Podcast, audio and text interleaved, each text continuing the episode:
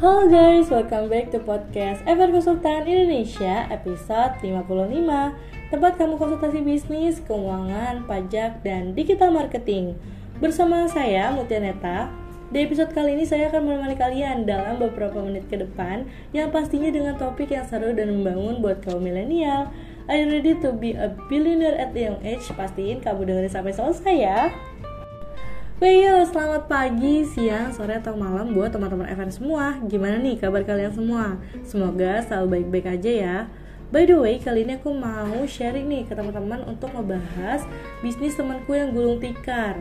Dari cerita tersebut, teman aku sharing dan kasih banyak pelajaran buat kita semua Terutama untuk para small business. Oke, langsung aja yuk kita bahas Usaha yang semakin berkembang berpotensi mendapat perolehan omset yang besar. Nah, secara nggak langsung kan, ini menambahkan pundi-pundi keuangan kamu. Jangan sampai ke trigger uang yang banyak ya. Jadi tetap fokus dulu aja sama keuangan bisnis kamu, bukan ke uang pribadi. Karena kalau kondisi keuangan bisnis kita baik, nah itu juga akan berpengaruh pada keuangan pribadi yang semakin baik pula. Dan ini tips dari teman aku, kenapa sih kalau kita itu harus memisahkan uang pribadi dengan keuangan bisnis? Yuk langsung aja kita bahas. Yang pertama, acuan dalam menilai kinerja bisnis. Dalam berbisnis, laporan keuangan itu penting banget. Ketika kita melihat laporan keuangan baik laba rugi maupun neraca, ternyata diketahui ada peningkatan laba dan aset yang cukup signifikan. Hal ini menunjukkan bahwa bisnis yang dijalankan mengalami perkembangan dan artinya pencapaian usaha sangatlah baik.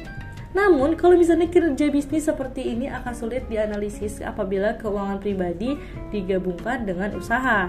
Nah, apalagi nggak diketahui secara pastinya berapa yang milik pribadi dan berapa yang milik usaha.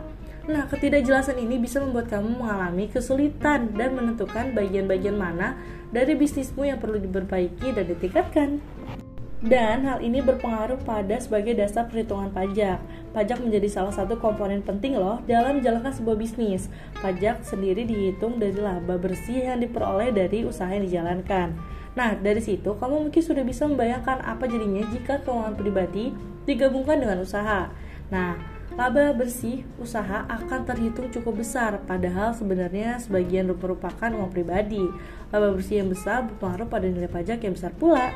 Nah, karena itu penting sekali untuk memisahkan keuangan pribadi dengan usaha agar pencatatan keuangan baik pemasukan maupun pengeluaran untuk kegiatan usaha dapat dilakukan dengan baik.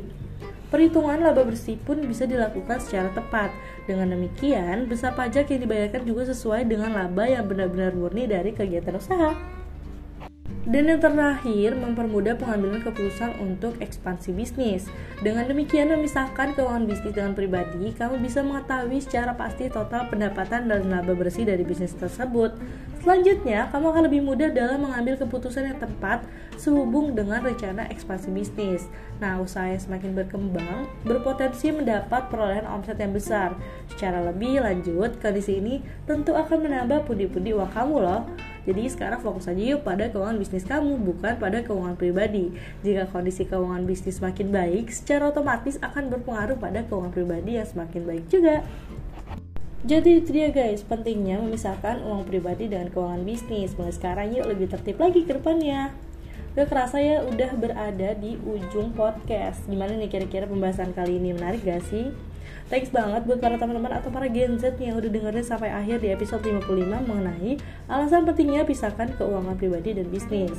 Untuk mendapatkan lebih banyak tips dan trik tentang bisnis, keuangan, pajak, dan digital marketing, kalian pantau terus ya podcast FR Konsultan Indonesia dan tunggu update-annya di Instagram at FR Konsultan Indonesia. Oh iya, kalian juga bisa konsultasi gratis loh selama 20 menit pertama dengan menghubungi nomor 0813-8228-991 atau mengunjungi website kami di frkonsultanindonesia.com.